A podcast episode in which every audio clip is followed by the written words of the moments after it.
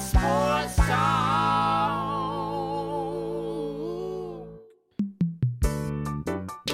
Talk.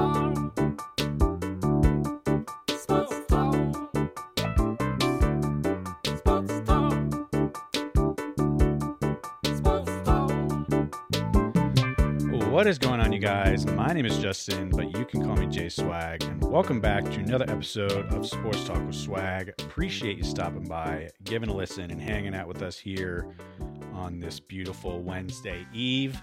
Um, I don't know if I've ever not said that it's a beautiful day, and there's definitely been a lot of not beautiful days that I've done this podcast. So you'll just have to take my word for it. um, anyways today episode 139 and it's it's a rare fully dedicated to nfl episode.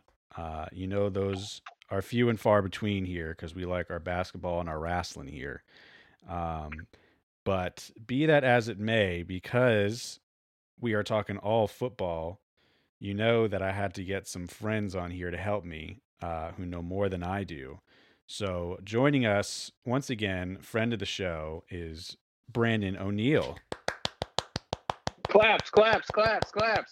If I had a better setup, Yes. I'd have like a, a soundboard ready to go with standing Dude, ovation. so far, so far as I could tell, that was that was a standing ovation. Thank you so much for having me back on. Anytime it's a full NFL episode, you know I am pushing people over to get get my voice on it. Yeah. So thanks for having me back. It's it's a pleasure, and I should note we were also supposed to be joined by another friend of the show, Stats McGlotz. Um, but unfortunately, Hunter is uh, feeling under the weather today, so he was unable to join us. But uh, he wants We'll, to get we'll back have on to the fill show. in.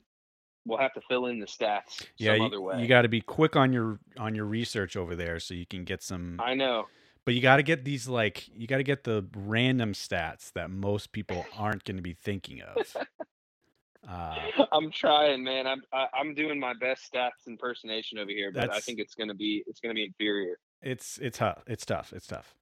Um, so we got a couple of topics to cover here today. Um, the NFL just decided that this week uh, was they were tired of not being in the news. I guess uh, they had the Super Bowl.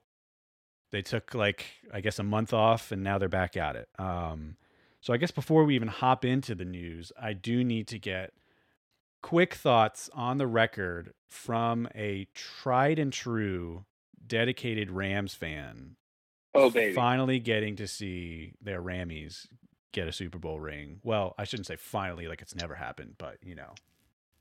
Long overdue. It was a it was a full circle moment for me. I didn't know if the episode would be video today, so I threw on my St. Louis Rams t-shirt for the Sports Talk with Swag appearance, and I get a chance to put that out into the audio ether as well, which I'm pleased about. That's right. It it it was really a nice full circle moment. Uh, the thing that made me a Rams fan, everyone kind of has their if it, if it's not a geographical connection, then some other storyline connection. And for me, as a impressionable eight or seven year old, it was seeing a team make it the entire way to victory. And for whatever reason, I have stuck with them through the Jeff Fisher, through the man, the only good person on this team is Steven Jackson era, Oh yeah. through the oh man, the only good person on this team is Johnny Hekker era. And uh, it was really nice to see um, a big splashy trade completely change the approach of free agency in the NFL forever. Um, and it worked with a big payoff. It come that come to fruition that way from a big payoff for my team. So Yeah, yeah, for happy sure. to be a part of the changing landscape of the NFL, so long as it results in Super Bowl victories. Sure, sure, of course. And I think that big trade, Goff for Stafford, was another kind of recent uh, uh, example of why those big trades, even if they end up being short lived, I mean, at this point, that trade is not short lived yet, but even if they do end up short lived, they can be worth it because they accomplish their goals in getting you a championship, which obviously the most recent one for me that comes to mind is Kawhi Leonard going to the Raptors.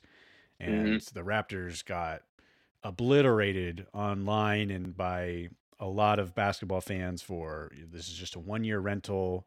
Is it worth it? And I think if you ask any Raptors fan, uh, Stats, McGlots, Hunter included, um, they'd say it absolutely was worth it because they finally got their first NBA championship out of it. So everything is driven by championships. It's it's it, it all boils down to that. And any move that any team is making is always run through that lens of how is this going to get us a championship. And so anything that is splashy or out of out of focus from what's normally, you know, within the normal flow of of patterns of of behavior in the in terms of general management yeah, is usually met with a little bit of skepticism Sure. because from all of us Monday morning quarterbacks who uh, from our computers and our Twitter handles, but it's it's just one of those things where it's like, oh man, is it is this the model? I, there were some great great articles written about how uh, like how the copycats might come out of the woodwork for this big let's let's get all the big name free agent models Mm,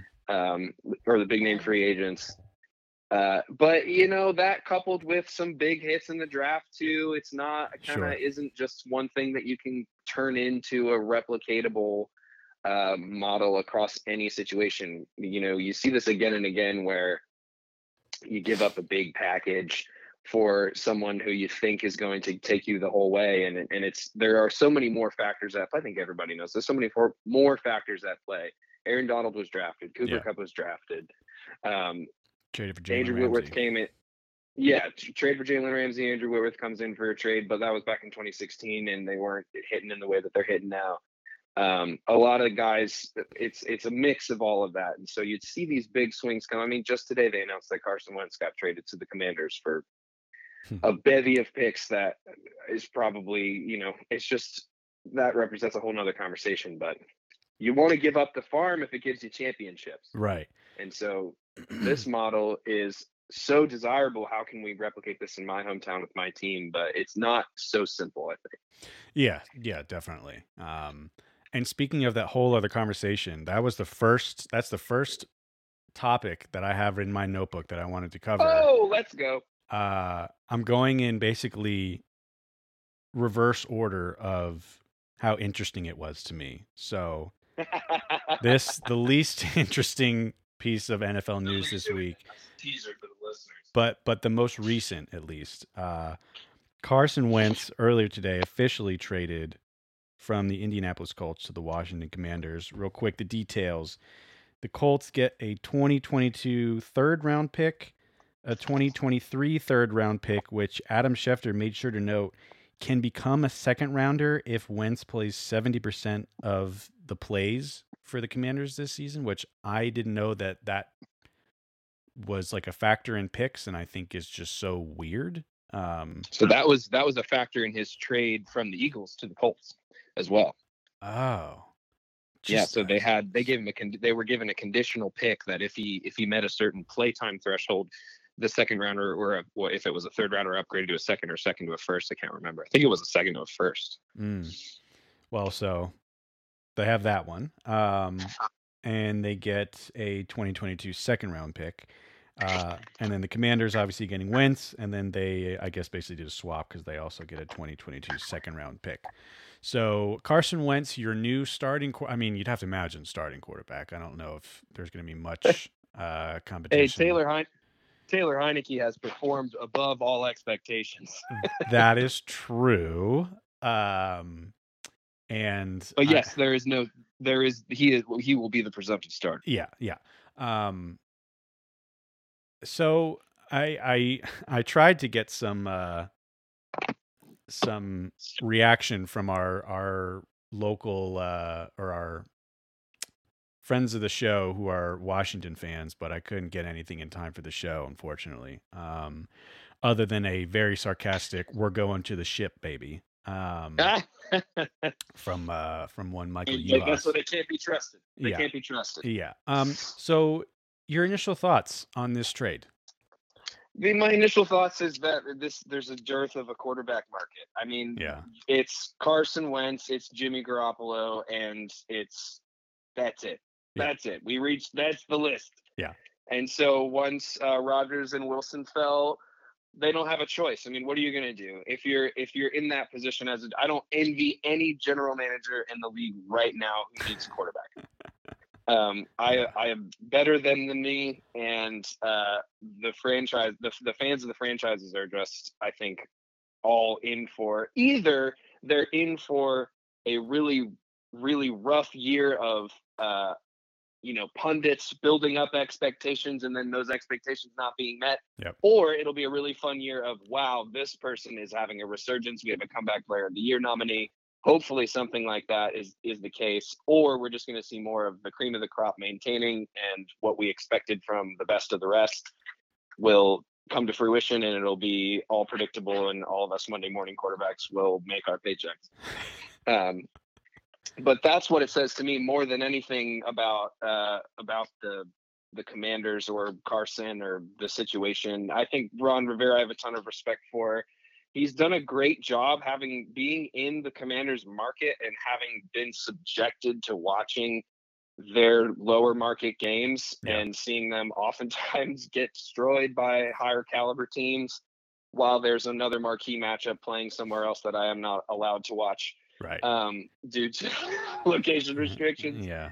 uh, ever since Ron Rivera got there, they really do play different. Um, and and this, I think, that also not having a dog in the fight, I'm able to kind of see with a, a slightly more optimism than the fan, which most of the people who we're talking Commanders football with Sure. around here have some sort of long-standing history with the team. And so, as just a casual uh, Commanders watcher, uh, they they fight more. It's Mm. those things where they go into they go into the half down and they come back out of the half and they are uh they're they're never out and i that just never used to be the Yeah. Yeah, I think they have it feels like a uh almost like a renewed like drive. Um it felt like they definitely were in a think- slump. i have to think that comes down to coaching Yeah. like i right. just i it's it's so it kind of seems so obvious a lot of the times where having seen a bunch of games where that never happens you see a couple games where it happens a few a few weeks in a row Yeah. where you know even if they don't win they come out and they make a game of it and especially ron rivera's first season uh they they did that a lot Mm, and they that was you know chase young's breakout year and last year the defense underperformed but i think the defense overperformed a year before. So all that to say it, it's not to say that, that he's that i think there's a lot of talk of oh you know with ownership rightfully so one of the worst most derisive uh owners in the league for absolutely uh potentially the worst Yeah. in the league. Um and and that is is rightfully so. But if we're just talking football and just talking x's and o's carson wentz might not be in such a bad spot. I mean he's thrown he's got decent receivers. Um he's got solid running backs and a defense again that underperformed but could get it together again for in the next season um, these are all the thoughts that I have. I, what are what is Washington getting in Carson Wentz? I that I'm not so sure about. Right. And that is I think the big question mark here because Carson Wentz himself is such a question mark because obviously you can look at their Super Bowl run and you can obviously people are going to remember Nick Foles more and the, you know, Philly special and whatnot. Um, but you know, you have to recognize that Carson Wentz got them there in the regular season and he did perform extremely well that whole season really until he ended up injuring himself. But then that seemed to kind of start this this basically domino effect or almost not even domino effect but just recurring thing of just like every year it felt like after that he just kept injuring himself uh, and then not performing up to those levels. And then with the Colts just like it just felt like it just never really worked out for them um, with him there but they also just are a team kind of that feels like they're in a weird spot too because they have you know they had their franchise quarterback in Andrew Luck, right, bringing it back to like 2016, I guess. And then he just retires out of the blue. So then they're stuck with Jacoby Brissett for, you know, a season. He, he does fine. Uh, you know, they kind of had to scramble for that. And then who do they have after him? Because this is Philip Rivers. Well, there was someone else in there They did. I, it's interesting. I just saw a list of their quarterbacks in the past few. So they because had it's Andrew five Luck, quarterbacks, had five years. Yep, it was Andrew Luck, Scott Tolzien, Jacoby Brissett, Philip Rivers, Carson Wentz. Ah, so Scott Tolzien, the unsung backup to Aaron Rodgers, who Jordan Love replaced. that's yeah, yeah. That's the one I couldn't remember. I don't know why. Um, so yeah, so uh, you know, you have to look at the Colts now too, of just like where do they go from here? I mean, So this is maybe that that's a decent springboard off to a thought that maybe this says something about the Colts. Uh, if if you watched Hard Knocks or if you just watched football on Sundays last year, uh, or any other sports show or radio show at any point during the year, when you're having a conversation of who's the team to beat, it's Indianapolis. Everyone was so high on Indianapolis, yeah, and so what this might say is, is I don't know what they're going to do now. That's Right. the question that I have. It's the answer's not Sam Ehlinger because we saw a little bit of him last year and he did okay. But he's not he's not an upgrade. He's not the one waiting in the wings. right. Is it, that's the question mark. Are they just trying to do they have something in mind? Are they making a spring for something that they think is a true upgrade from Carson Wentz? And if because if that would make sense in the if the theory is that they are in a win now mode where they have an MVP candidate in a running back, Yep. they have one of the one of the stellar defenses of the NFL who can play with anybody. The Colts just played down to their competition last year, Mm, um, which is a, a strength and a weakness, a good and a bad thing, which means that they can play with the best teams in the league. They can win now. They could make a run. And if they maybe they thought that Carson Wentz was the weak link. And without knowing what they're going to do next, I can't quite figure out why this happened.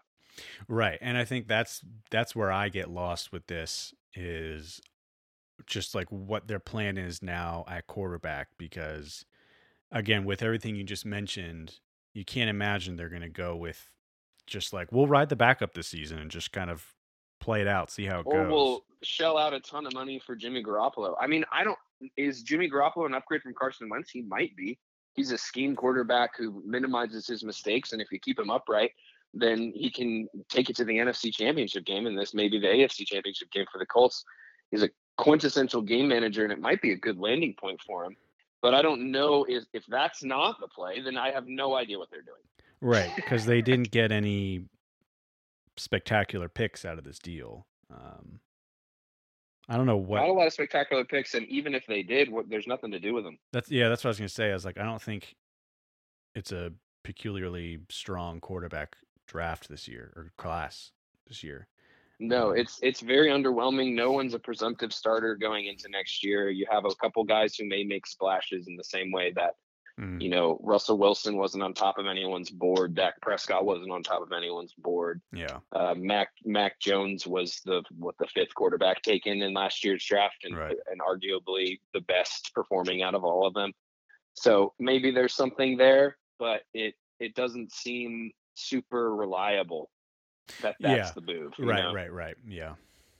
Mm, and also not anyone that you need to maneuver for to be able to it's it's very likely that you'll have one of these uh one of these prospects fall to you in, in normal placement in the draft I, Right. I, am not exact i'm just not exactly sure what what the play is it'll be interesting to see yeah, how I'm, plays out yeah, I'm curious to see what they do in the draft and in the rest of the offseason because I'll be I'll I'll be very curious and and more skeptical almost if they start the season with no like new quarterback on the roster. oh man wouldn't that be wouldn't that be interesting if it really was just time to turn it over to sam ehlinger it's the sammy era I mean, time will tell.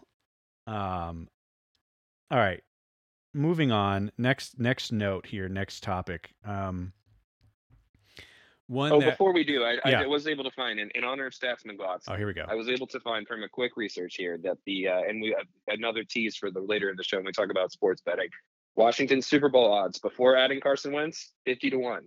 After adding Carson Wentz, fifty to one. Oh, let's let's let's head to Vegas because we got some money With to put that- down. Vegas doesn't think that Taylor Heinicke versus Carson Wentz make any, move the needle at all. At all. So not even 49 to 1. if that doesn't tell you, I'm not sure what that that's a narrative maybe that should punctuate this whole thing. Yeah, that is that is a great way to kind of cap that off. Um, all right, next up, um, and and this is one that I'm I'm very sad that Hunter isn't here, but we may dedicate a segment in a later episode so that he can hop back on once the contract deals are kind of ironed out and signed. But obviously, coming straight from the horse's mouth on Twitter yesterday, I think it was, or Monday. I honestly can't remember. Um, Aaron Rodgers coming back to Green Bay. Um, now, again, no contract has officially been signed, according to to Aaron. Um, but the rumored deal that was floating around the internet yesterday or this week was four years, two hundred million dollars, which would make him uh, the highest paid NFL player of all time. Um, this one pretty surprising to me. You know, I, I you might color me forty percent with you on that. Yeah. Big portion of me was was uh not a small portion of me was thinking it was he was moving on. Yeah. How here here here's a question. Comparatively, coming into this offseason, Aaron Rodgers moving on to three years ago, Tom Brady moving on. Fascinating. Uh and now just just putting myself back there in in in terms of how that narrative was developing at the time, that was writing on the walls. I Hmm. think any expectation that Brady was coming back was a, a fan's hope, which is what Hmm. I had. Uh, and uh, in in this situation, it's one of those things that Rodgers, if anything, uh, is authentically himself and authentically expresses himself. Yeah. And when he said that, you know, bridges were mended and and the relationships were improved and steps were taken to improve those things tangibly, uh, you know, to his credit, he was telling the truth. That wasn't a play. That wasn't that that was accurate yeah. Yeah. and it and he's putting he's putting it where his he's putting his money where his mouth is now in terms of you know there wasn't any sort of underlying messaging with that so Well, and Green Bay is definitely it- putting their money where their mouth is. well reportedly I mean, come on. It's not gonna it's not like it's gonna to come out and be like, actually it's only four years, a hundred million. Well, Like something like that it's not gonna be far off. Um exactly no i think uh, i think i was maybe expecting a slight I, I don't know if it was just my off-season uh restlessness mm, hoping for some sort of big splashing move like we got with the wilson trade um yeah. but I, I will say this i was i probably and to maybe to my to my ignorance more expecting the seahawks to re-sign wilson than i was the packers to re-sign rodgers Okay. Interesting. yeah I yeah, I, I guess I should say I I was I was I'll still stick by what I said. I was surprised that he stayed, that Aaron Rodgers stayed. I wasn't shocked, but I I think I was also just like really wanting him to move on. In the same way Mm. that like with Brady, I was wanting him to move on because like you're saying, like I just wanted like a big splashy move. Like I just wanted something to shake up the league. I just I wanted to see him in in Pittsburgh or Denver or wherever people were assuming he was going to go. Um, I think for like in terms of like Aaron Rodgers' career, I think it was I think it was the right move for him to stay with Green Bay because I think that that team I mean at least it's so hard with the Packers and Aaron Rodgers because it feels like it's always these stellar regular seasons followed up by what do we make of that what is there to make of that i mean it's it's it's every single year yeah with them yeah and and it's uh, do you, can't ignore three 13 win seasons. You know, it's right. that's Back really to back hard to do. MVPs. That's really hard to do. Back to back MVPs, 13 wins, 13 wins, 13 wins. Yeah. and then th- I mean, an, uh, an underwhelming performance in the playoffs, and and how does legacy affect this stuff? You know, where you have 13 wins, and you who am I to say this, but you have a 13 win season, and then bounce from the playoffs after a, a win in the wild card round or like a bye, and then a loss in the divisional. Like, what what's going on here? Yeah. It's What do we make of that? Maybe that was part of what was informing maybe the restlessness of, of some of the pundits and some of the fans and some of us maybe thinking time to shake things up. Maybe that was why that we we maybe were expecting a shift is because we see Mm. this narrative play this unsatisfying narrative play over and over again. Yeah. Yeah, that's eh, it's definitely possible. I just like I just get I'm so confused because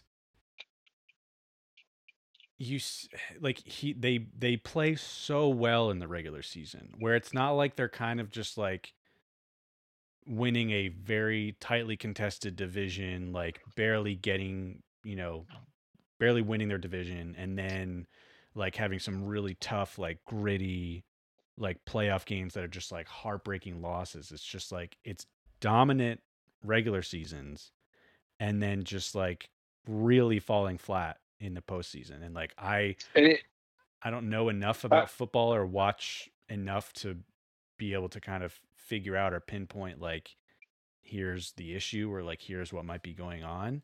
But it's it's something you can't ignore anymore. No, and you judge it, just give them the eye test in those playoff games where it's you have how do you win playoff? How do you win in the playoffs in the NFL with a, a good running game and a solid defense? Mm. And the Packers have that. They've had Right. it. It's not like previous years where it's it's uh it's Aaron Rodgers carrying a, a horrible defense off of 40 points a game. Like that's happened before, but it's not been the case, especially these past few 13 win seasons. It's yeah. it's kind of baffling. I It don't is. know what the answer is. It's a little surprising yeah. where you have it's like run the ball, play defense and I mean, they play defense against the 49ers. They definitely play defense. Sure. And the 49ers are a really had a really good stout defense as well. So Uh, I- you know, I never am I never have any problem with a low scoring, highly cerebral kind of chess matchy game. But that loss and the loss the previous year to the Buccaneers kind of came down to one or two things. yeah. And if these are the small, it, it could be nothing more than just this is the the margin of error and the parity in the NFL, and and hmm. you, every, everybody's getting paid on both sides of the ball. It could be as uninteresting as that, or it could be something a little bit more nefarious. Is it a coaching issue? Is it a Rodgers and clutch moments issue? Is it is it something about like the way that they're pre- preparing or expecting things to go, and then they show up in playoff football is different than everyone's expecting? Hmm. Those are not my place to postulate, but Sure. it's most likely you know the the more simple one that outlined before. But you know who knows? Right. yeah, it's tough. Um we got a question in the chat. What are the expectations for Green Bay now after re-signing Aaron Rodgers? The Uh, expectations for Green Bay are what they are Yeah. every single year. another You 13 have win season. Best, best quarterback, the best player in the NFL. You need to win a championship. Yeah. Winning another NFC North title and a bounce in the championship game. They're they're becoming the Eagles in the mid 2000s. Like no one even Right. remembers that. It's nothing. It's it's nothing. It's air. It's it's the Celtics with their one win in the in 2010 or whatever Right. it was. It's Right. 2008. Yep. Well, yeah. With 2008. And yeah, eh, eh, well, it'll be interesting now because no more Tom Brady to have to get through. You know, don't have to get through the Buccaneers in the NFC anymore. Like that's not an issue. Yeah, except Jimmy Garoppolo's still playing, so I don't know how they're gonna make it. Well, and that's what I was gonna say. Like you still have those familiar. I mean, you don't have Russell Wilson to deal with. I mean, he hasn't had to deal with him in a couple of years. Um, but you know, There was a while where he was making life crazy for the Packers for sure. yeah, and so you still have to deal with the Niners. The Giants, no issue for them anymore, which they had also provided them a lot of uh, problems. Um, I mean, who feasibly is is standing in Green Bay's way in the NFC now? Who is it's got- ever this? And this is maybe where I'm standing on it. There's is who's ever standing in their way. They're always the favorite, yeah, and they they and they perform. They they earn it every year. They earn that position. yeah, They earn that standing as being the team to beat. This year, especially last year, it was who's good in the NFC. That was the whole conversation. Was who is good in the NFC? Is there anybody good in the NFC? Yeah, Matt Stafford was doing his best Jameis Winston impersonation for the ha- back half of the season. yeah, And so even the eventual Super Bowl winning championship, they kept losing to the Niners and yeah, just barely made it through them to get to the Super Bowl. It, who was good? The Packers. It's always the Packers. yeah, yeah. I, and I so I don't I, I don't know, man. I just don't know. Yeah. I think, yeah, like you said, I think the expectation is Super Bowl, as is pretty much every single year that Aaron Rodgers is your healthy quarterback. Um, but I think what I foresee happening another 13 win season and another second round exit from the playoffs because I have like like legitimately other than what was it 2010 when they won Mhm. like I have like yet like they have yet to like prove that wrong. You know what I mean? Other you know, at this point, yeah, the it's it's consistent excellence in the regular season, two back-to-back MVPs. But what are we to say about? I mean, and again, maybe it's just parity in the NFL. It's any given Sunday. Maybe that's the answer. Maybe that's the, the thought. But Yeah. it's it's a, a pattern, an observable pattern for sure. yeah, definitely. Um all right. Let's move on. Hunter's not going to be happy with that segment. I know, and and that's why he's definitely going to make sure to get himself on the show so he can defend. He's going to get his he's going to get his word in which for sure. which I I I welcome because I know that as stout of a fan as he is of the Packers, he will definitely have some more insight to offer us that we may not be privy to. Um, that'll just be sugar coated with some bias. Um, Which is what we all need. Yeah, yeah. Um, That's what sports is all about. Okay, moving on now to what quickly trumped that story um, in the headlines. Very quickly, Russell Wilson. matter of hours. It was, yeah. I mean, was it even? Oh gosh, I feel like it was like knows? maybe two hours most. But, anyways, Russell Wilson officially traded to the Broncos. The breakup with the Seahawks is finally official. Um, the tension there was stringing, it was strung along for years, it felt like. Um, but they have finally separated. So, the details of the trade the Broncos get Russell Wilson and a 2022 fourth round pick. Seattle brings in um, perennial MVP candidate Drew Lock, um, Noah Fant, and Shelby Harris, along with uh, two first round picks, one in 2023, and then the number nine pick in 2022, which I don't understand how they already know what. Oh, because the NFL, it's just by record, right? They still do it that way with the draft. They do, yes. There's no lottery in the NFL. That's right. So the number nine pick in the in the first round this year, and then they got two second round picks, another one in 2023, and then the 40th overall pick in this year's draft, and then a 2022 fifth round pick. So again, initial thoughts. A here. lot of stuff. yeah. What do you what do you think? Who comes out on top with this one? Does anyone come out on top? I think whoever ends up with Russell Wilson Right. comes out on top. Yeah. Hundred I mean, and that, and this is that game-shaking, like league-defining trade that we're talking about. Absolutely. Um, honestly, man, this reminds me a lot of the Harden trade. I don't know if you had that thought. Which one? Uh, so which one is that? The roast? That's like an, uh, such an unintended roast, uh, or perhaps it was intended. yeah. Uh, uh, the uh, the Philly trade. okay. Yeah. Um. where yeah, give me your thoughts on that. I would say if he went straight from Houston to Philly, it would feel more like that just because going from Brooklyn to Philly, like he's staying not only within conference, but he's staying within division. Um, Mm, and I mean, the whole him being on the Nets, I mean, the whole big three in Brooklyn was just a massive disaster from the get go. So it's hard to really say, like, but maybe know- just in terms of the of the compensation package. Sure. Yeah. Uh, uh yes. I yeah. Because I think it immediately.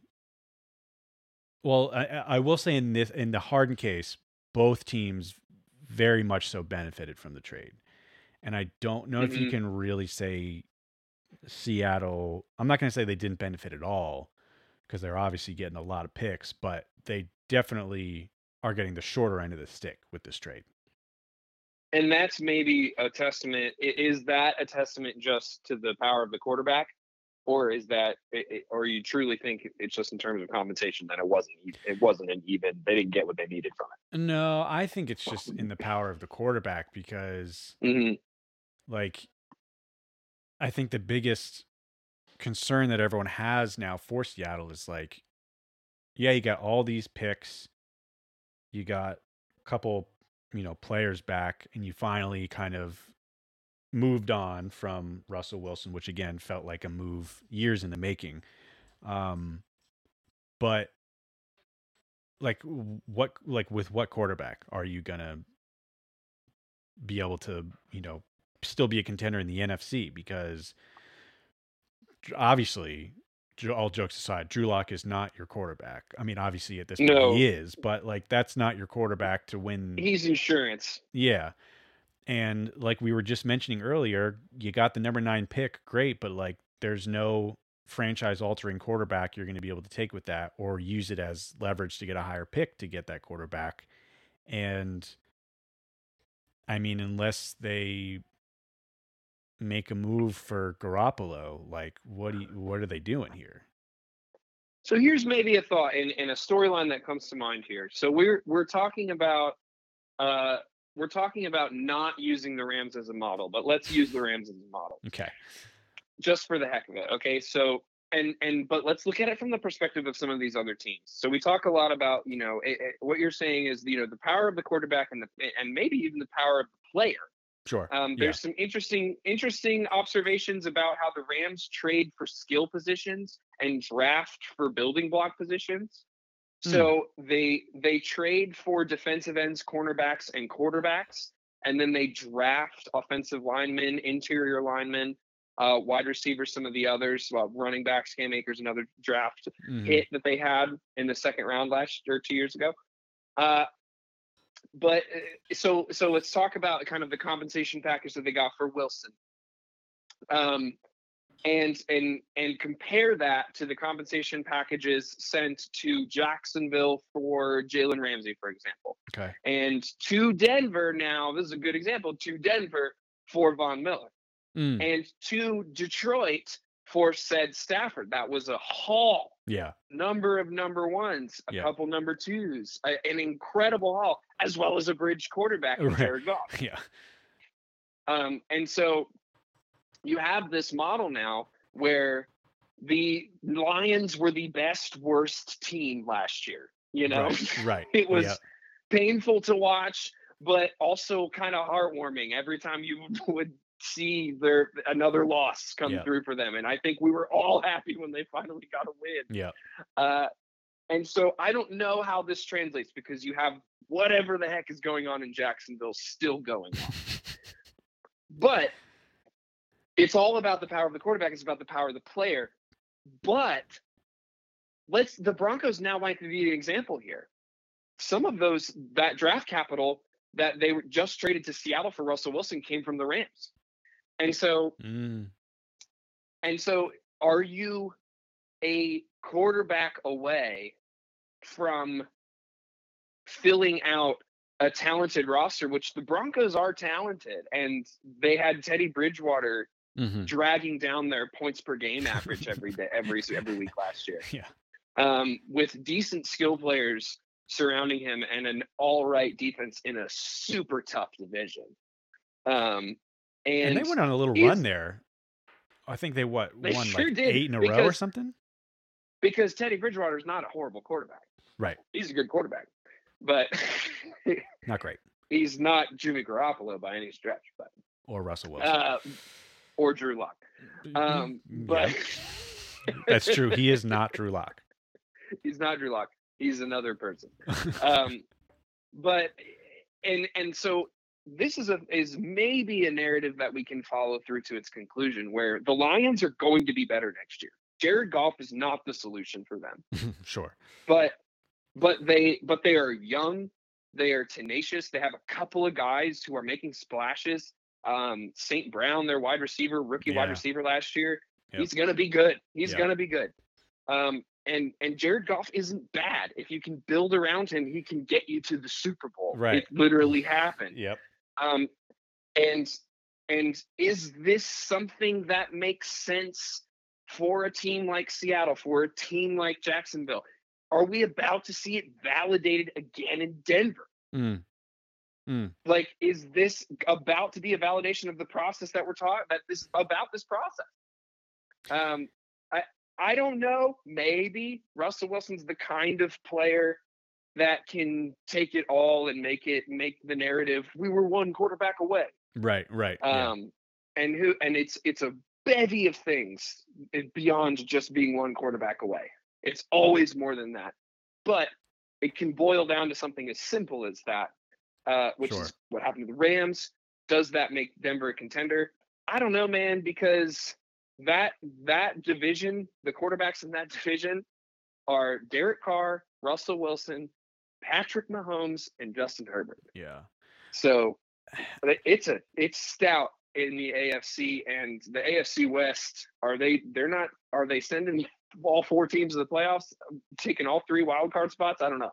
I would love to see that happen personally. Um, I would be curious if if you're able to look up um, the the change in Denver's Super Bowl odds before and after this trade. Um, I'm curious. And this might have more of a more of an effect than the Carson Wentz effect. Uh, yeah, maybe. I don't know. no, I think so.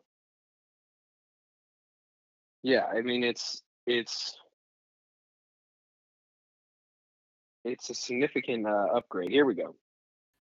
Super Bowl odds just shot up, like we are definitely anticipating. Yeah.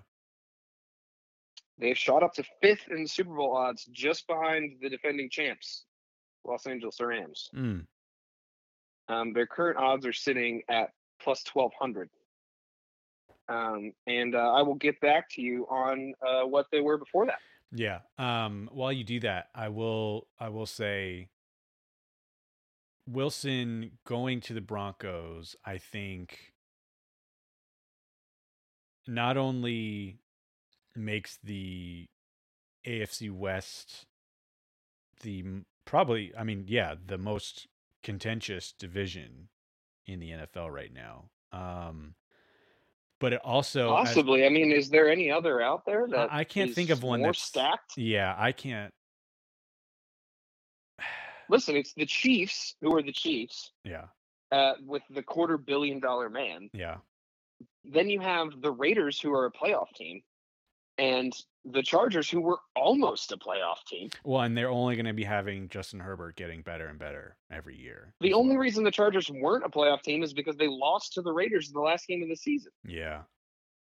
Well, and so that's And so it's pretty tight. Yeah, and I I saw something on Twitter the other day where it was like Derek Carr just might be the worst best quarterback like like in that division of like like like this trade just makes Derek Carr the fourth best quarterback in his division, but he has to be the best fourth back fourth best quarterback in any division. The like best, fourth best quarterback in any division. Because like when you look at any other division, the like the basically the worst starting quarterback in any other division is going to be significantly worse than Derek Carr, who is Not even close to Derek Carr. yeah, who is Derek Carr could go to the Commanders and they could compete. absolutely yeah right. Um, He could compete in almost any division, and he just yeah this this division is suddenly stacked. yeah, I would love to see all four teams make it into the playoffs. I think that would be Well, and with the expanded playoff system now, that's possible. And Right. That is that would that's the one thing we're missing from history. You know, that's that's great. it'd be entertaining. Uh, absolutely. So this this is quite the roller coaster we had in terms of Super Bowl odds for the Broncos. Okay, Uh, they opened because you were talking about how a lot of this news broke so quickly right after each other. So Denver opens the day at plus sixteen hundred. okay, when news broke that rodgers was staying in Green Bay, uh, Denver's went down to plus 2,500. okay. And then once they announced that they signed Wilson, they went back up to what they landed at, which I what did I say, plus 1,200? 1,200, Yeah, yeah. plus 1,200. Quite the roller coaster. If you were uh, so was glued to your FanDuel app that day, you would have it would have you would have seen it moving around a bunch. so Denver was a potential landing spot for Aaron Rodgers. Oh, there was big speculation about that, especially too because the the new uh, is it the new coach that they hired was um was the quarterbacks coach for the Packers, former quarterbacks for the Packers, Ah, and so there was speculation that uh, that would be uh, a lure for Aaron Rodgers, but interesting. alas, Didn't yeah. work. Huh. Well, okay. I mean, yeah, I I'm curious to well, and the same reason the same reasons that it's a good landing spot for Wilson are would apply to Rodgers. well. Sure, sure, yeah. a Um, solid team with with good skill position players and a good defense. Yeah, That's may maybe a good quarterback away. I'm excited to see what Denver does um, next season because I think Russell Wilson still. I think he's the past few seasons in Seattle have just, uh, from my relatively outside perspective, it just seems like they've just been kind of weird. Um, with like, I mean, Wilson's been kind of injured on and off the past like two or three seasons, uh, correct? Yeah, and he he which is odd for him. He's usually really really resilient, Right. um, pretty safe from injury. Um, yeah, it, it's. I think the most disheartening thing, if you're a Seahawks fan, is is after a loss last season when Pete Carroll said he didn't know what was going on. Like Yeah, that's not confidence I- building. I kind of I kind of get it. Like we have one of the premier quarterbacks in the league. I we are just not. It's not It's not working. working. Yeah. It's not working. And and for a guy who's used to success and sustained success, and that's kind of been like the Seahawks mo for the a few years ever since their defense dissolved. Um, is and split off to a, went to a bunch of different places because they were all deserving of big contracts that the Seahawks couldn't pay to all of them. Right. Um, and ever since then, they've kind of just been in this no man's land where they're always competitive because it's Russell Wilson under center, but um, it's just not. It, it just for whatever reason wasn't working. And I think like it's never good when the coach echoes something that the fans are feeling. Right. Like Right. you always want like us if the, if us as fans and non-players and coaches are saying I I don't know man I don't know what's going on you hope that those in the building are hard at work figuring out how to make it right because they do know what's going on and to hear the head coach say I'm with I I don't know I don't know what's going on. That's that's pretty disheartening. And if there was anything that that should have tipped us off that this was happening that should have been it. Well, and it, I, I wonder that makes me curious if, like, I wonder if they were kind of still trying to like live in the glory days of like the Legion of Boom era and just like, you know, all these players on their defense leaving, you know, Marshawn Lynch obviously leaving slash retiring. Um, but Russell Wilson is still there, and there's like a handful of familiar names still there. If it's almost just like that, that kind of thing where, you're almost just like in denial and it's like no it's like we still got the legion of boom like we we we're, we're this is still to work like we still got this but it was almost just like well no like you're not getting the right pieces together to to get you there. I don't i don't know again i i don't i haven't watched the seahawks very much but i'm just curious if because at least for me as an outsider i always just go into every season still being like well we know that seattle's going to have one of the best defenses and like I think that's just kind of from the their supposed you know quote unquote glory days of when they made those few Super Bowl runs, um, and obviously had the best defense in the NFL. Um, I don't know. I mean, it's just like you said when the fans don't really know what's going on and why it's not working, and your coach doesn't know why it's not working. It definitely feels like it was the right move to just like, well, maybe let's just try to get a clean clean start here, clean break, and just start over. it's one of those things where they're they're so um, they're so they're not far removed from success, yeah. and so you have that in terms like you're you're exemplifying kind of how that exists within like the thought the thought zone for fans, but at a certain point that affects philosophy. That's Mm, you know locker room chemistry. That's um, that's organizational uh, tradition and philosophy coming into all coming into play there and at what point is it just hey this isn't how we keep coming in with these high expectations and and these these uh, thoughts about ourselves and what we expect from ourselves in terms of performance and then it just keeps going under not in a way that we ever want uh, but i mean it's these they've made the playoffs i'm, I'm looking now they've made the playoffs every year except for 2017 like since they won the Su- since they won the Super Bowl. They've made Mm. the playoffs every year except for one year. mm, Um, and they they come in and they they lose in the they've lost the wild card round the past ever since they made the Super Bowl and lost to the Patriots. They haven't made it past the wild card round. oh wow. And so, well, and I guess they didn't make the playoffs last year. That Right. was that was Yeah. because so two years in the past since they've won the Super Bowl, they haven't made the playoffs, but they haven't made it past the wild card. And it Hmm. kind of has just seemed like that was their only ever that was the has been their seas their ceiling Yeah. since they right. made the playoffs. Yeah.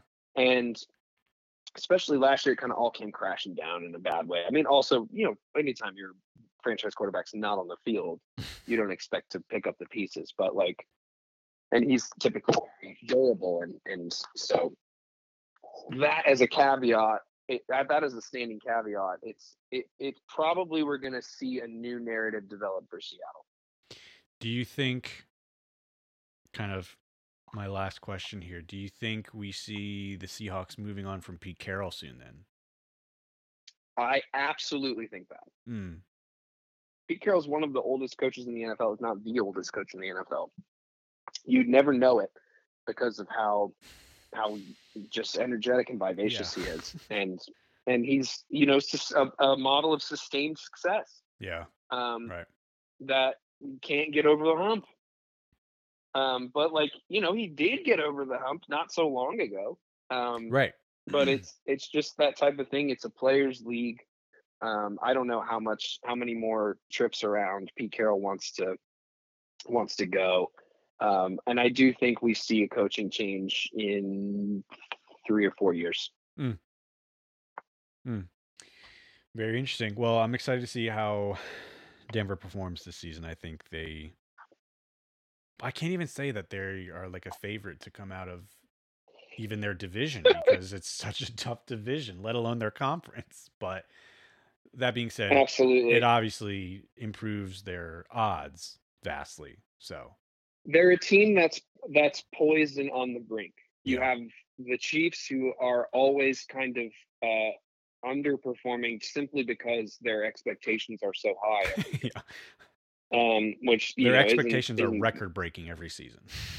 isn't their fault, but it is true to a certain extent. Justin Herbert, who has a ton of raw talent, is only going to get better, but it's super streaky. Yeah. Um, and then the Raiders, who just can't be trusted. We might see an emergence here. I mean, I think you, I think you've got a good, you've got a good angle if you think that the Broncos are the team to beat in the AFC West. Yeah. Yeah. All right. Final topic here. The main event of the evening. Um, which is so funny because when I was researching for the episode yesterday, this topic was already off of the trending site um, on Twitter, and I had to actually like search for it, um, Mhm. which just shows you how busy the NFL has been this week. But um, in my opinion, still one of the bigger stories in recent memory coming out of the NFL. Uh, Calvin Ridley, wide receiver for the Atlanta Falcons as of now, um, has been suspended indefinitely for the 2022 season and potentially beyond uh, for gambling on NFL games. Now, I have some specifics here I want to get get through just to give some context on this.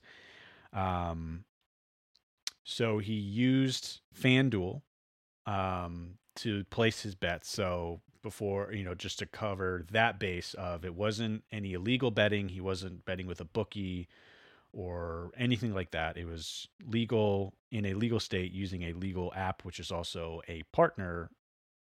Or are they partnered with the NFL or is it DraftKings?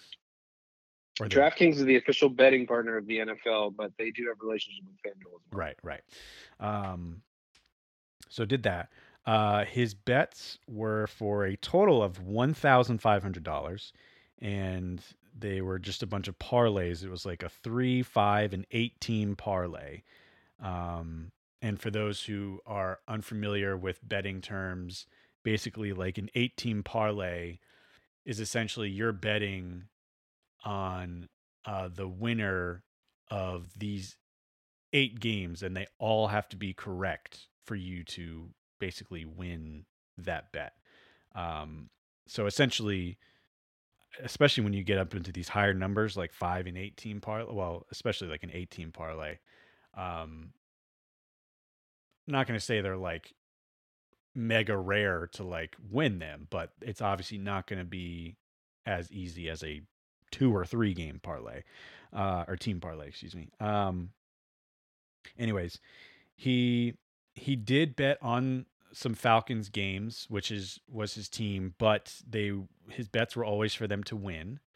Um, the investigation that the NFL conducted concluded that no players, coaches, or staff were involved in this in any way. Essentially, there was no fixing of any games. Um, obviously, I mean, he bet on them to win, not to lose. But regardless, there was no evidence found of anyone tampering with any games or outcomes. Um, and that's kind of that's kind of like the inside like context that I was able to to find in my research here. Now, I think another important piece of context here is that probably a quarter to like a to like midway through the season last year, Calvin Ridley officially was put on the uh, what's it called the non football Non, yeah, non-football injury list. yeah. So essentially, he uh, decided um, that he was taking a break from the team and from football to work on his mental health. Um, however, even that has come into question now because a larger, I don't want to necessarily call it a conspiracy, but a larger thought on this whole issue is did the NFL know about this midway through the season?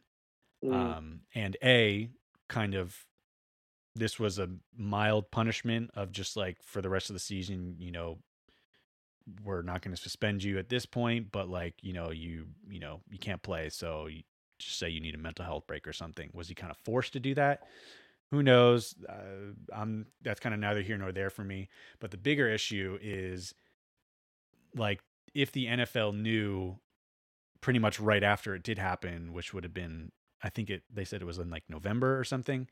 Um, and did they wait until the off season to announce it and to do the suspensions because this was the first se- the first year, the first season with all these partnerships with these betting apps and you know all these uh, sports books, whatever you want to call them. Um, the first year that it's all legalized and they're have all these massive sponsorships. They don't want to midway through that first season have to announce that someone's getting suspended for betting on their games. So did they wait to kind of announce the suspension and whatnot? Because you'd have to imagine that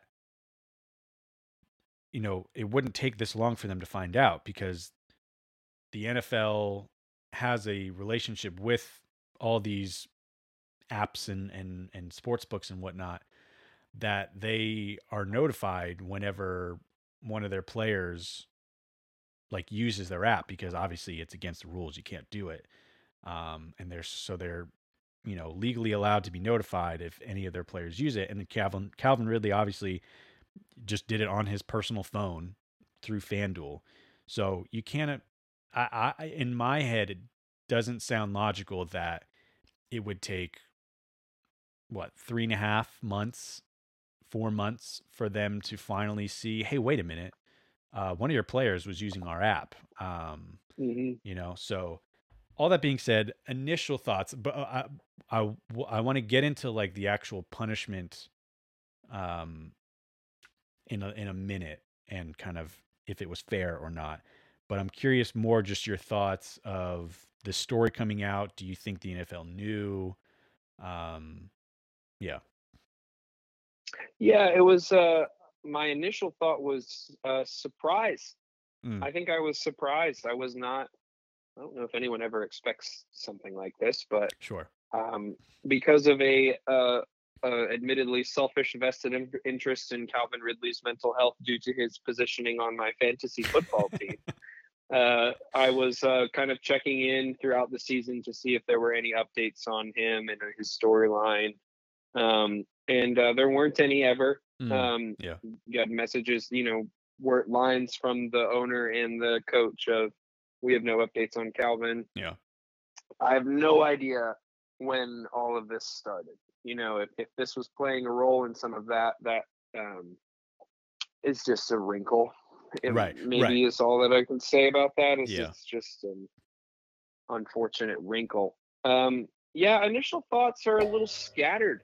Um, you hear it's it's just it's I un, admittedly makes me squirmy when you hear a story of an athlete betting on a a game in which they are an employed participant. sure Um, and uh, it's odd that he bet fifteen hundred bucks when he has an eleven million dollar contract.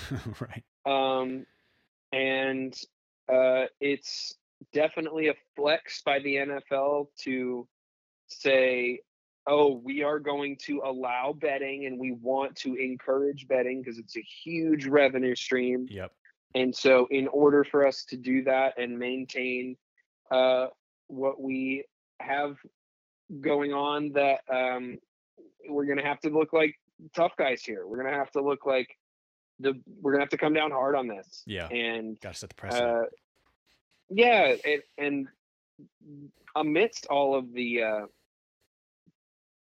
potential ambigu like moral ambiguity surrounding gambling, I don't know how deeply I want to get into all right of that, but right right um, that it undeniably was uh, within the vested interest of the NFL to make an example of Calvin Ridley. sure Um, but some of the details beg the question, and uh, you know, any chance to point out um, a perceived hypocrisy in the uh, you know big old dilapidated battleship that is the NFL is a good uh, is a chance well taken. yeah So um, that's maybe where I will stand on it if I were to write a thesis. But uh, other than that, it's it's a little vague. I feel a little all over the place on it. What What do you think? Yeah. Yeah, it's interesting. I I I feel the same way because it's like, you know, obviously regardless of where you fall, like you're kind of saying, and on the morality of betting, um, or even a a you know, gambling in general, whether it be on sports or not. Um at the end of the day, what he did, like he just simply by the rules was not allowed to do, right? Like it's Right. just, hey, you're not allowed like you know it's common sense you can't bet on whether you think that's right or wrong is a whole other thing but at the end of the day right now you are not allowed to bet on you know any game within the sport that you play. So i think like you're saying it's on I think it's a little unfortunate for him just to kind of be the guinea pig of this whole partnership with with sports betting and making sure that it that the NFL's integrity stays intact at least when it comes to their games that are being played and that the outcomes are legitimate. Um, yeah, you got to make an example to show that you mean business and that you don't want that being messed with. Um, I think I think I I fall I don't know where I am in terms of the majority or minority, but when it comes to betting on games as an athlete, I don't have I don't think as big of an issue as other people do. I think it makes sense to just say, "Hey, you know, Calvin Ridley, you play for the Falcons, like you you just you can't bet on Falcons games at all, like in any regard." But to me, I'm like, okay, he plays for the Falcons, but if the Chargers are playing the Raiders, why like I like I don't see as big of an issue of him betting on like that game because I know I know that a lot of people have taken the stance of well he could still have you know quote unquote insider information some friends who work for the team or whatever but I just But it's like under that situation, like Ian Rapoport shouldn't bet on games. You know what I mean? right and that's what I was like gonna say Adam is like Schefter shouldn't. Yeah. Right. And yeah, that's what I was going to say is like enough people have access to that information and those people where it doesn't make sense to me that like I just I, I personally if I was Calvin Ridley, I'd be like like well, I guess I shouldn't put myself in his shoes, but like if I was in the NFL, say, I like I'm a I'm a big fan of the sport that I'm playing. I watch the games just like everyone else does. I follow along. Like a lot of people bet not necessarily to make money, but just because it's fun for them, right? That's the draw of Right. gambling for some people. It's just the adrenaline rush, trying to predict something being right. I mean, it's why millions and millions and millions of brackets are filled out every March Madness. Like, I, I think, I mean, I don't, I may be speaking out of turn here, but I think that the vast majority of March Madness brackets and pools are free and have no prize money.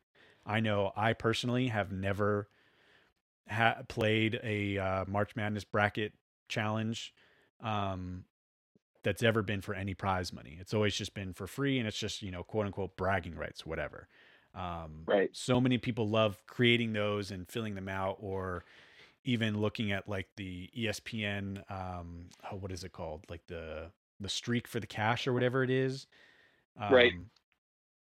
You know, uh even like fantasy playing like fantasy football it's all like related to gambling because you're betting i mean you're not like literally placing a bet with a sports book but like you are gambling on whether or not you know fantasy whether or not this player is going to stay healthy and perform well um you know with like it's like any in that sense, it's like it, you know, quote unquote insider information is rewarded. right It's that's it's encouraged. I mean, it's because they want you to pay attention to the games. They want eyeballs on it. They want investment. And the reason you would do all of that is so that you can make a more informed bet. Exactly. So, all that to say, I personally don't think there's a huge issue. I don't have a huge issue if Calvin Ridley is making bets on eight team parlays, you know, on an NFL Sunday. Again, I don't think he should be betting on Falcons games either way, even if, you know, he was betting on them to win every time. Um, I still think that's just like that's just like it forms a gray area of just like, well, like that's just it's just like a little weird. Um, but even like outside of that, you look at he gets suspended. We know for sure he's suspended for the entire 2022 season.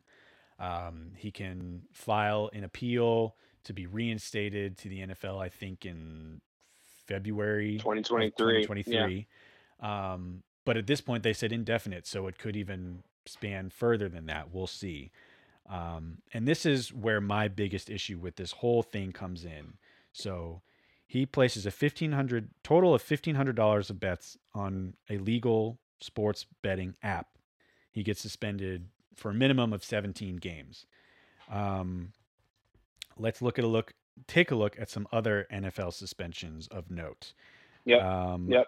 Ray Rice caught on video, uh, literally knocking his girlfriend unconscious, um, suspended two games. Adrian Peterson, felony child abuse, uh, suspended six games. Greg Hardy, um, domestic violence with his girlfriend, 10 games, which was then reduced to four.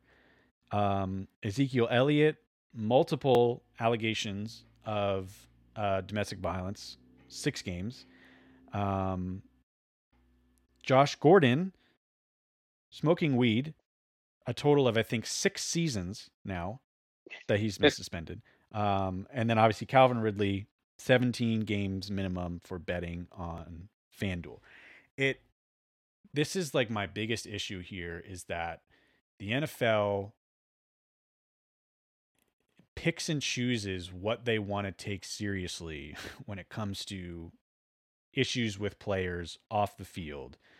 Um, I don't think anyone has ever had any issues with. I don't even know how it works in the NFL, um, where if like a player gets into like a, an altercation or fight with someone on the field, or if there's you know some sort of uh, targeting or whatever.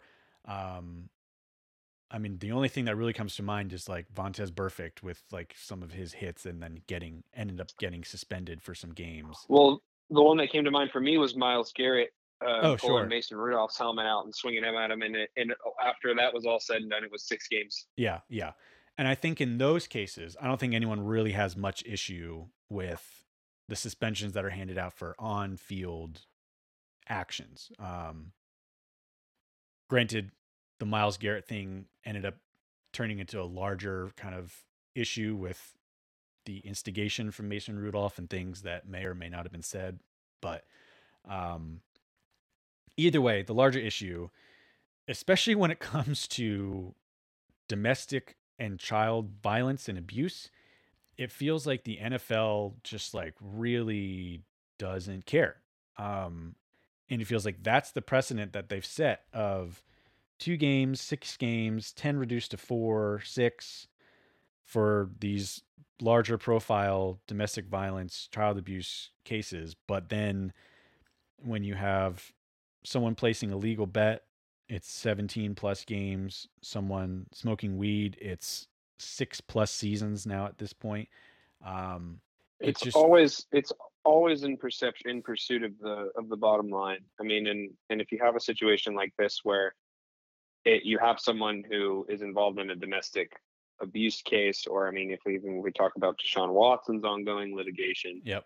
he will most likely see the field again because Yeah. you know where the bottom line stops at the dollar, like or the dollar stop, buck stops at the bottom line, and the bottom line is those guys being on the field in this situation. Yeah. Unless it involves sports betting, then the bottom line stops at those guys being off the field Right. because actually they're bringing in more money from the sports betting than they are from these guys being involved in the product Right, right.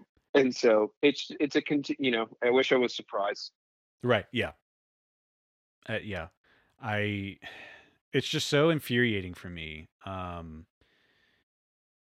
just the uh, I don't even know what to call it. I mean, it almost feels like you could just say it's tone deaf, really. Um Mm, of just like I understand from a, a, a corporate, you know, business standpoint of what Calvin Ridley did directly puts in puts the legitimacy of the outcomes of games into a gray area.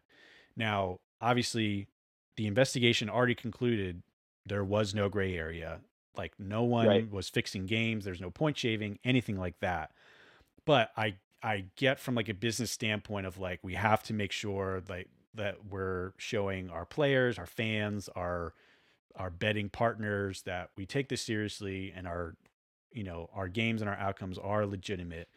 Um, but it's just like the example though that you're setting then for like your fans and these kids who are playing sports and wanting to make it to the NFL is just like, hey, if you want to smoke some weed or place a couple of bets, um, you know, again, fifteen hundred dollars. Like it's not like Calvin Ridley was betting six million dollars or anything. Like it was clearly just fun pocket change bets for him. Um, but you want to do that, like you can more or less kiss your NFL career goodbye, right? Because Josh Gordon was a top tier receiver um, until all these marijuana suspensions and bans and all that stuff started happening. Um, he, granted, does keep getting reinstated and teams do sign him, but I mean, at this point,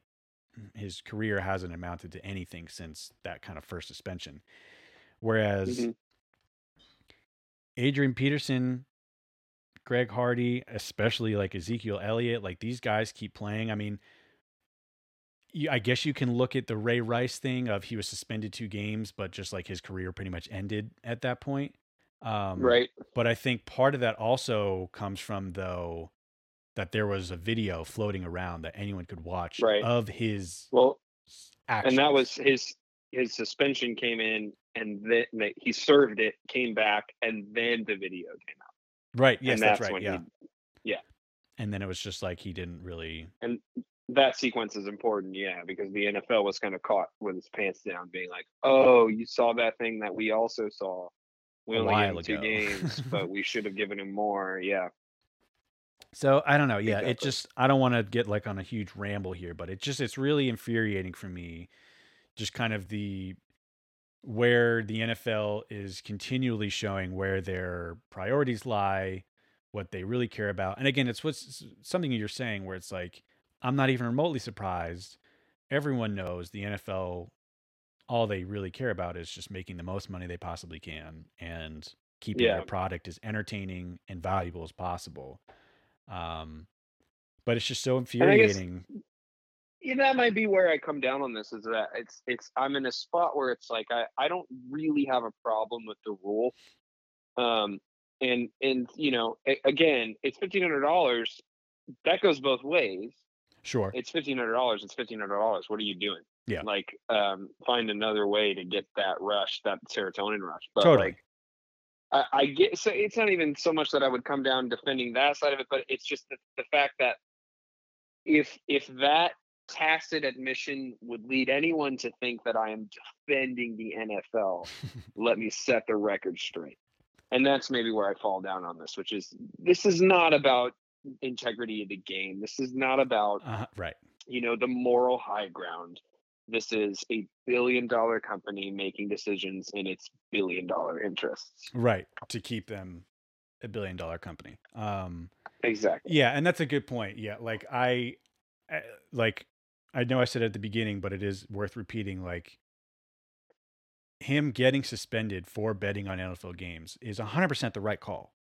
Like hmm yes, right decision. Like you can't bet on NFL games again, regardless of where you stand, how much money it was, whatever. That doesn't matter. It's against the rules. He broke the rules. You get suspended.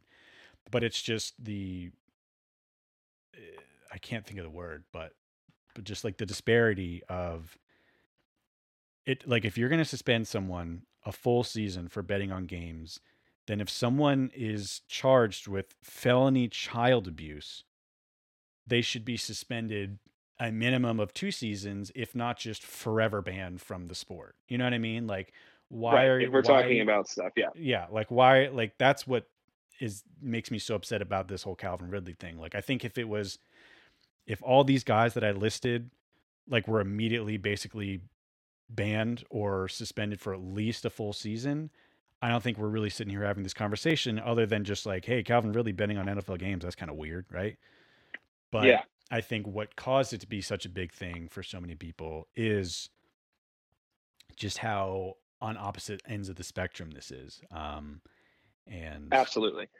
And you know, you we've observed an increase in the amount of games that players are suspended for for domestic assault ever Mhm. since Ray Rice kind of got the ball rolling on that. And Sure. uh, hopefully, hopefully we see uh, that something comes from this. You know, the NFL was trying to make a statement about gambling, and instead they made a statement about like their moral stance on other issues in the yes, absolutely.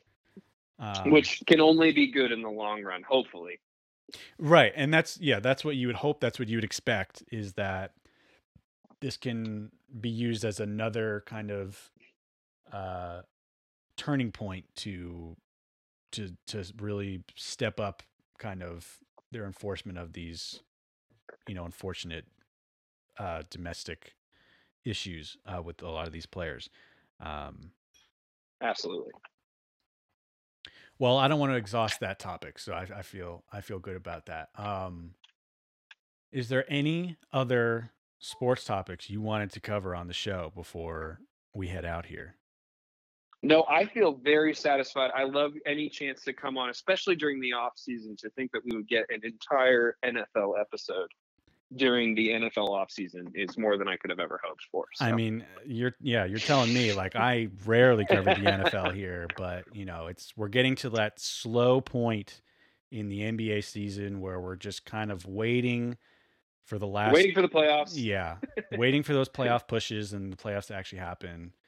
Uh, so, you know, NFL decided to give me a good week of news to cover. Um, Perfect. so, with that being said, um, make sure everyone follows the show on social media Facebook and Instagram of Sports Talk with Swag. Um, make sure to follow the like the Facebook page because every Wednesday, um, right around 5 p.m., we go live there for the episodes.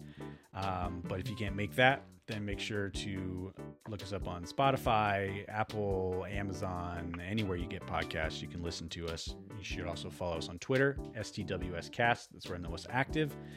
Um, Brandon, do you have anything you want to plug before we get out of here? Everybody should follow my band. It's at Wine and War Paint. Yeah. That's wine like the beautiful alcoholic beverage, and as in the article for conjunction, and war paint as in the stuff you put on your face in Braveheart. That's right. Um, and you can find us uh, anywhere you need to find us, and it's great, lovely emo music for your emo soul. Yes, I couldn't agree more. Definitely check them out. They have a new single that came out a few weeks ago. Um, it's a wonderful song, sounds great. Um, and I believe there may be some more stuff on the way in the near future. Um, There is some more stuff on the way. Good tease. there you go, confirmation. More stuff on the way. Uh, so give them a follow. With that being said, Brandon, I want to thank you again for joining me here tonight. Um, and we will see you all in the next episode. Peace. Bye now.